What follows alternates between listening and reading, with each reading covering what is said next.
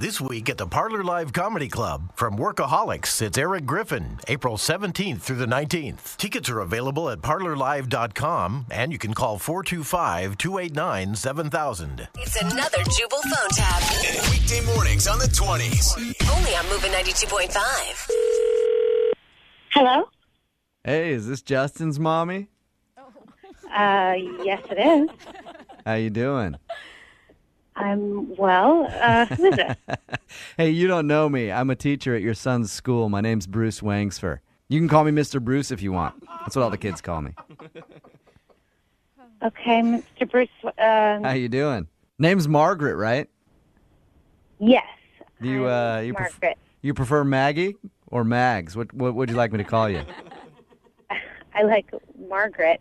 I'm sorry. Is there a reason that you're calling? Yeah, there is actually. So I was talking to your son Justin. Right. Okay. And he had mentioned to me that Mr. Justin's mommy doesn't live there anymore. Um, you mean Justin's dad? Correct. He said that daddy's not around.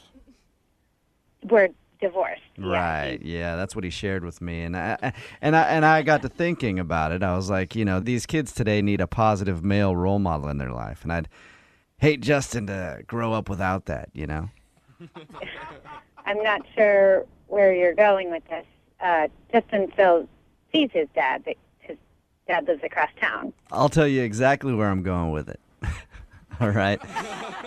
Okay. Mr. Bruce has seen you dropping off Justin at school the past few days, and he wanted to call and show you how a lady should be treated if you're picking up what I'm putting down. Um, I see. Um, Mr. Bruce. I hope this uh, Oh. isn't too forward of me, but I'll tell you what, one thing I've learned in my life is you see something you want, you go after it and grab it. Okay. Um, well, oh, And Mr. Bruce I- doesn't grab anything without permission.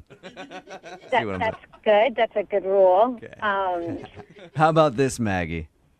uh, How about- it's, uh, it's, it's Margaret. Uh, I'm sorry about that kitten. How about this? How about Mr. Bruce come over to your house, cook you up some Thai food, Uh. mix us up a couple of martinis, and then we put on the new John Legend CD and just kind of relax a little bit. I just got the, I just got it. It's amazing. really? Hey, one thing you don't know about Mr. Bruce, Oh, boy. he's into trains, and you you have the best caboose I've seen in a long time.